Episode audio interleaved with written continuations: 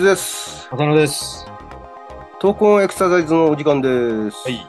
はい。ここ最近ずっとやってきてるのは、まあ、うん可動性というものに着目をして、まあ、可動性を上げていくっていう話をしてるんですけども、まあ、モビリティその。中ね、そうですね。動く範囲、それはまあ自分の能力で動くっていう範囲なんで、そこを上げていくケアの一つとして、まあ、筋膜リリースっていうものがありますし、まあ、結構有名な言葉ですねっていう。は話をちょっと前回とかしてきてるんですけども、でまあ前回ちょっとあのお宅の方から宿題という形でじゃうん。あそれをこう支持するねその筋膜リリースというケアをですね支持するエビデンス研究があるのかどうかっていうのをい。うんうん。問いかけられたんですけど、まだちょっとね、その詳しい生化学的なレベルにまで踏み込んだところはまだちょっと私ので見つかってはいないんで、もうちょっと待っていただ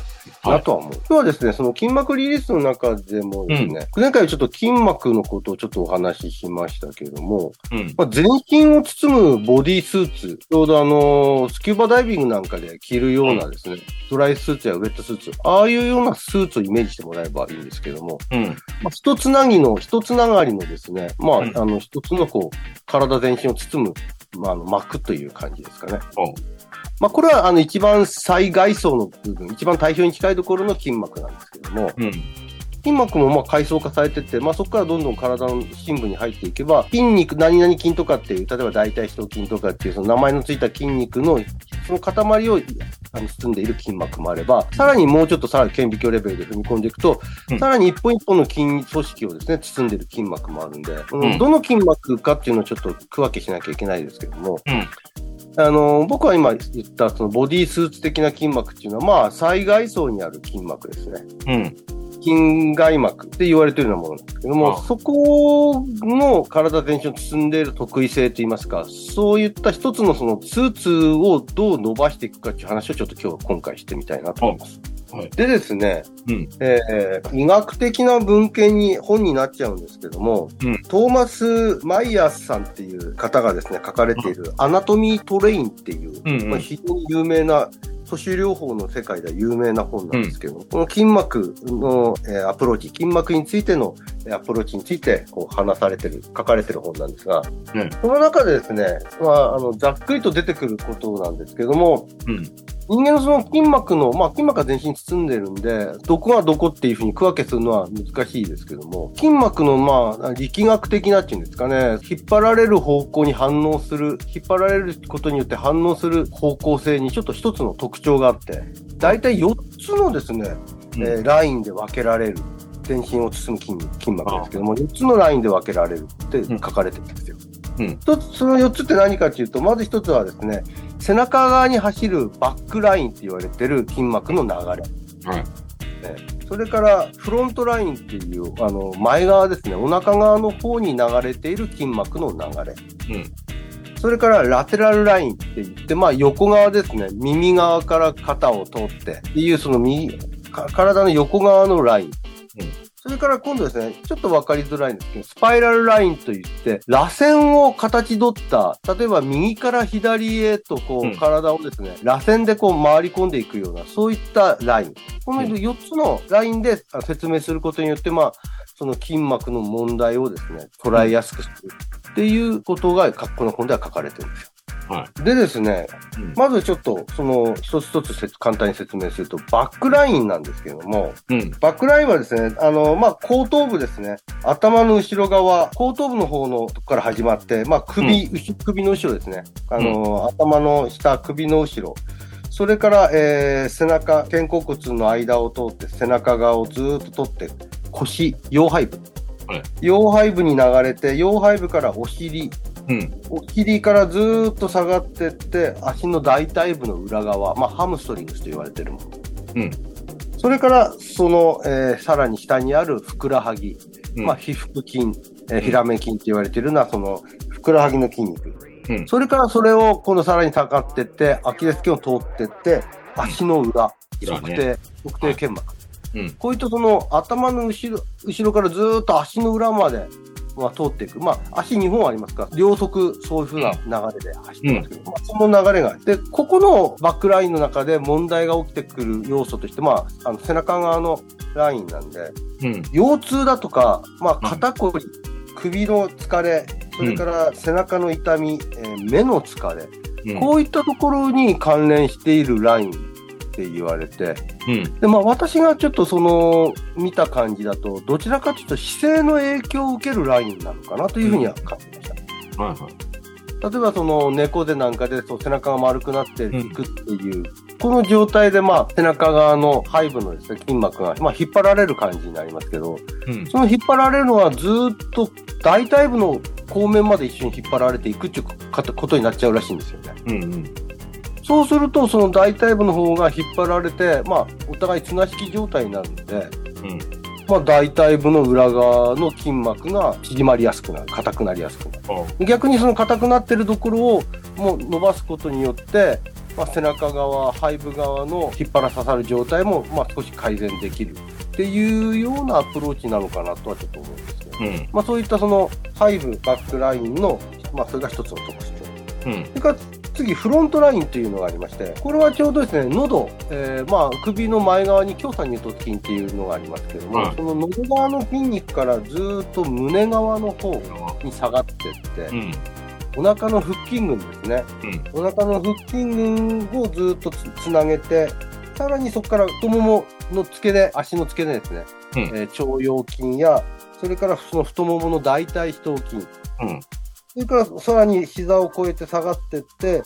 あすねの前側にある前頸骨筋。うん。それからずっと足の甲の部分を下がっていって、足の指先の方まで行く、足の指の方の筋肉、側背部の筋肉。うん。この、その、まあ、喉、喉の前側から、えーつま先、えーの方までに流れる、その前側の筋膜のライン、フロントライ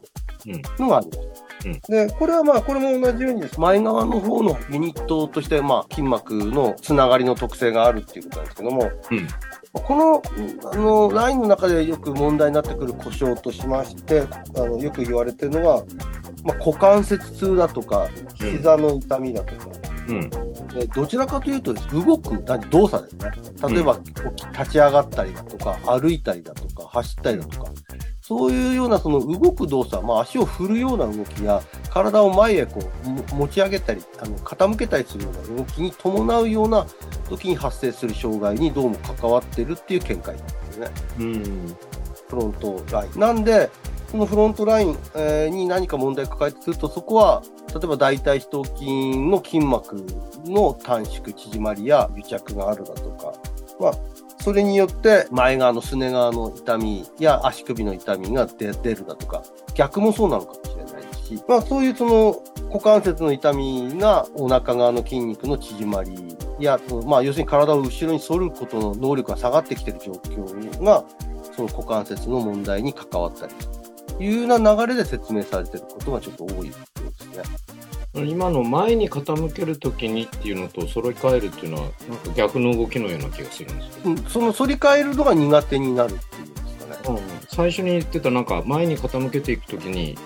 痛みが出るとか。その動きの中で前の傾く動き、起立動作だとか、まあ、歩行のような足を前に振り上げる動作の時に痛みが起きるものの説明としてそのフロントラインの詰まりを、問題をですね、書かれていることが多い。こっちはでも縮まる側になるのに痛いんだっていう、こうまあ、直感的に反り返る方が辛いんじゃないかなと思うんだけど、反で、り返実際反り返ることが辛いみたいですね。辛いんだけど、逆に振り出すときにも辛いっていうのが、ちょっとピンとこなかった。あの、渡辺さんが言うのは、緩む方向の動きなのに、別に詰まるわけじゃないから痛くないだろうっていうことなんですけど、もしかするとずっと詰まることによって、うん。まあ、そっちの方向に、あの、前側の方向っていうんですかね、屈曲側の方向に、ポジション自体が変異しちゃってる可能性があると。うんそうすると、組織自体に何らかのその不適合性が生じているのかもしれないですね。うん。全体が屈曲側の方向に位置してるっていうことで、うん。常に動きの中で、まあ、どんな動きでも痛いのかもしれないんですけども、組織としては緩む方側の動きになるのかもしれないけど、屈曲側の方の動きの痛みとして、前側が詰まってて、その、張ってて痛みを起こしているというよりは、詰まってることによって起きる、その、なんていうんですかね、ポジションの変化といいますか。うん。筋肉が硬くて、そっち側に縮めようとするとより痛くなるときあるんですよ。うん。そういう感覚なんですか？なのかもしれないですね。ん。よく感じるのは、股関節の痛みを訴える股関節症の人とかって、は例えば仰向けにして股関節曲げるような動きあるじゃないですか。い。うん。あれした時も痛がりますよね。うん。痛いって、前側が痛いって言いますよね、それ。うん。例えば僕たちの今の突っ張る、突っ張らないのことで言うと、屈曲したらお尻側の方が痛いんじゃないってなっちゃうけど、うん。そうじゃなくて、緩んでる方の前側が痛いって言い出しますよね。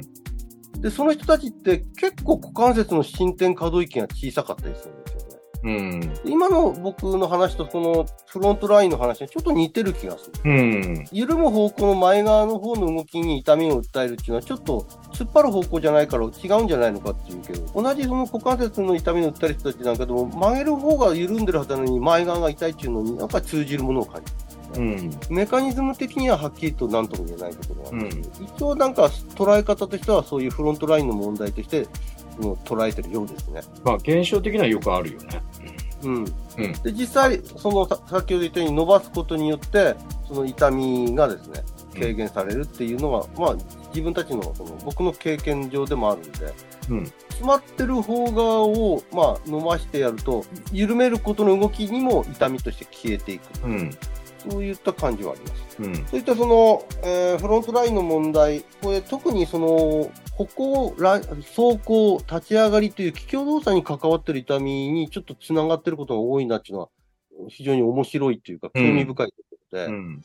リハビリの場面なんかでもよくその動くときに前側が痛いっていうような、股関節側が痛いだとか、うん膝が痛いだとかっていう訴えがあって、今までの説明は全部それはか変形性の関節症の問題だとかっていうところで説明されてたことが多いと思うんですよね。それがもしかしたらちょっと何か筋膜上の問題なのかなって思わせるものもちょっとありあるんですよね。うん。うんまあ、関節症になってたらね、まあ、それはそれで、その影響は当然あるでしょうまあもちろんそうなんですけどけど。ね。4つのラインがあるんですけども、今日はこの時間の関係でうん2つのラインで終わっちゃいました。ええどうですかね、今言ったフロントラインとバックラインで、何か、まあ、先ほどのあの詰まりの件の話もありましたけど、何かこう、うん腑に落ちないとかあります？いや、今、質問したことが一番腑に落ちなかったのと、うん。あとは確かにその、じゃあ全体のボディスーツって言ってもちょっとイメージできないところも、あの、深部の筋肉も含めて説明してもらったんで、うん。うーん、実際にそういう膜が全体を覆っていると考えていいのか、その膜と膜が連結されていくっていう感じなのか、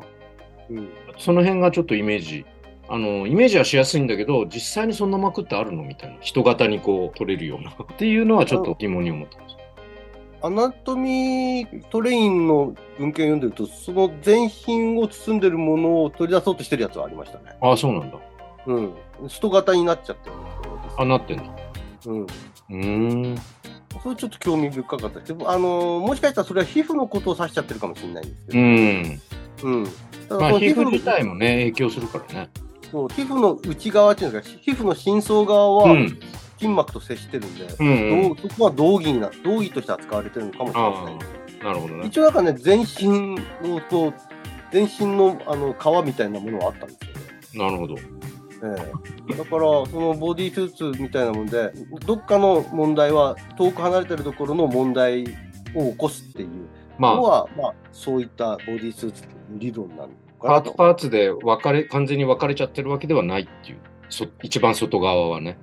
うん。ただ、その先ほど浅野さんが言ったように、じゃあ、その一つながりのものだけなのかっていうと、そうじゃなくて、そのうん各パーツパーツにも筋膜が存在するので、う